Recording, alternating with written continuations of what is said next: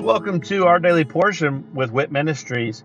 I'm Matt Russell and I'm the director of WIT Ministries. And at Walking in Truth Ministries, we want to help people to be able to live a more God centered, God focused life and uh, in every aspect of their life.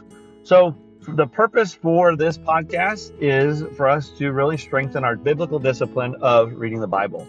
So, I'm going to read a scripture every day where I'm going to share a nugget about that scripture and then I'm going to say a little prayer at the end, and that will be the entirety of our episodes for this podcast. Uh, please feel free to check us out at walkingintruthministries.org, or you can also check out our other podcast, which is Living the Wit Life with Walking in Truth Ministries. I hope that this podcast blesses you as much as it blesses me. And uh, let's go ahead and get started with our daily portion.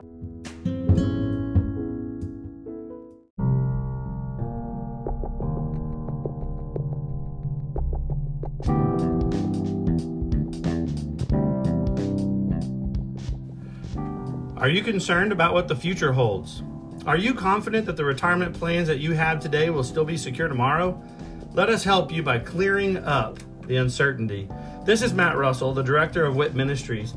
Many of us at Walking in Truth Ministries are bivocational, working in our ministry as well as in the financial services industry at Win Big Financial Group.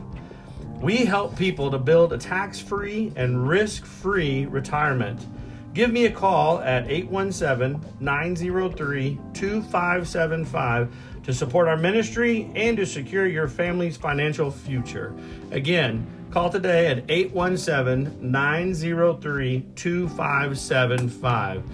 Thank you and God bless.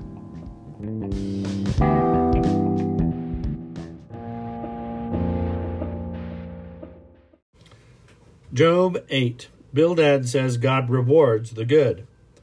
Then Bildad the Shuhite answered, How long will you say these things, and the words of your mouth be a mighty wind? Does God pervert justice, or does the Almighty pervert what is right? If your sons sin against him, then he delivered them into the power of their transgression. If you would seek God and implore the compassion of the Almighty, if you are pure and upright, surely now he would rouse himself for you and restore your righteous estate. Though your beginning was insignificant, yet your end will increase greatly. Please inquire of past generations and consider the things searched out by their fathers. For we are only of yesterday and know nothing, because our days on earth are as a shadow. Will they not teach you and tell you and bring forth words from their minds?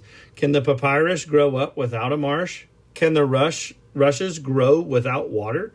While it is still green and not cut down, yet it withers before any other plant. So are the paths of all who forget God, and the hope of the goodness, godless will perish, whose confidence is fragile, and whose trust a spider's web. He trusts in his house, but it does not stand. He holds fast to it, but it does not endure.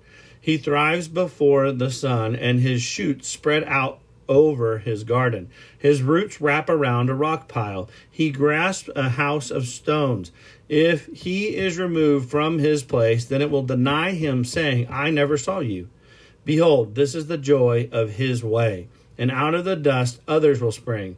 Lo, God will not reject the man of integrity, nor will he support the evildoers. He will yet fill your mouth with laughter and your lips with shouting. Those who hate you will be clothed with shame, and the tent of the wicked will be no longer.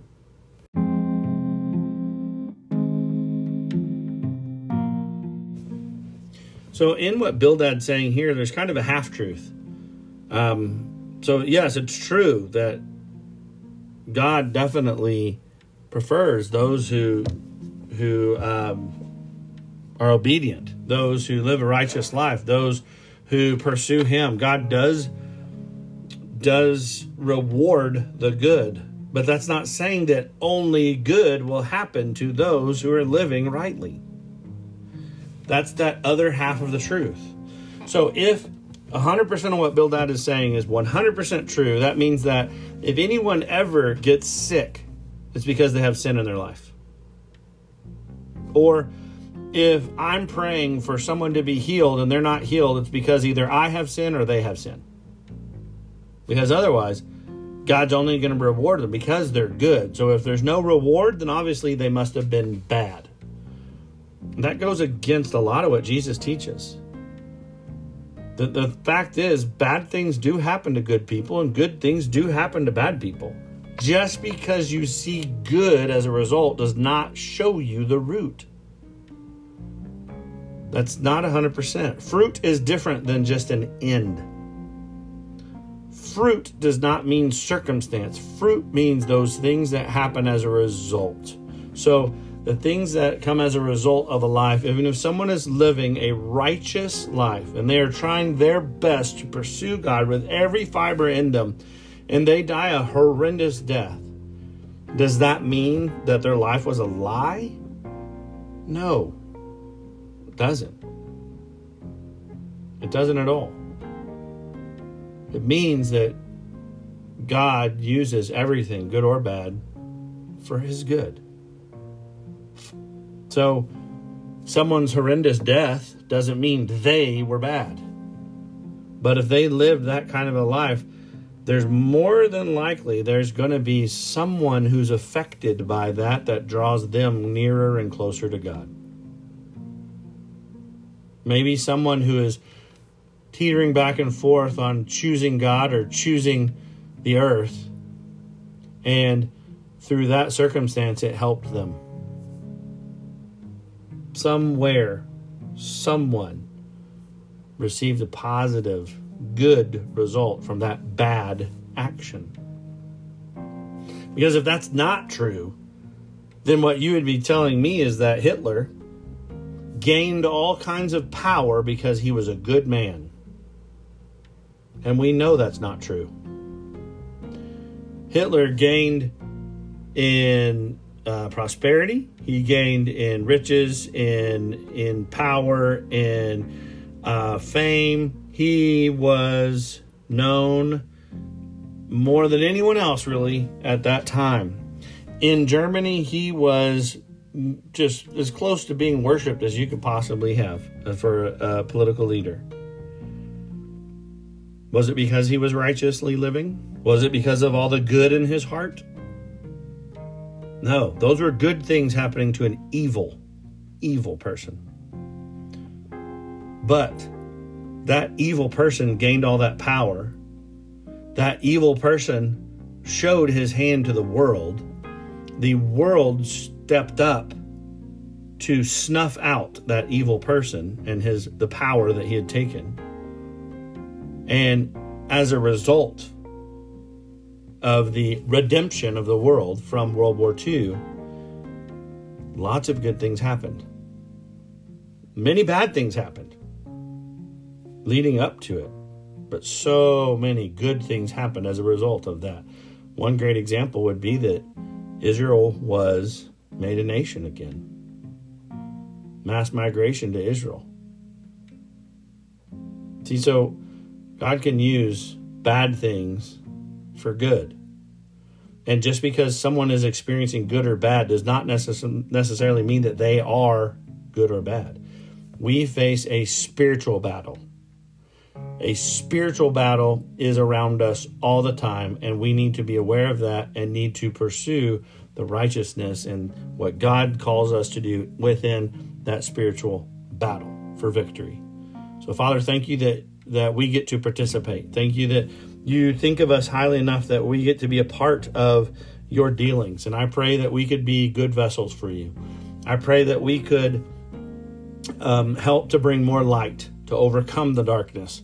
I pray that uh, even when we mess up, because we are not perfect, especially when we mess up, we could keep our eyes focused on you so that the waves, the wind, the rockiness, whatever it is that we're facing because of our failures, aren't obstacles that distract us from you. Father, I pray that our relations get, relationships get stronger with you. I pray that uh, those people around us come to know you.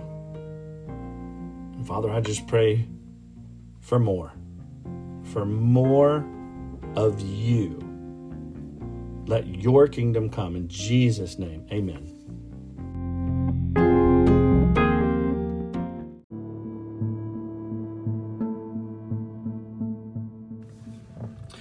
Thank you for joining us today, and I hope that uh, that blesses you either as an individual or uh, with you and your other loved ones.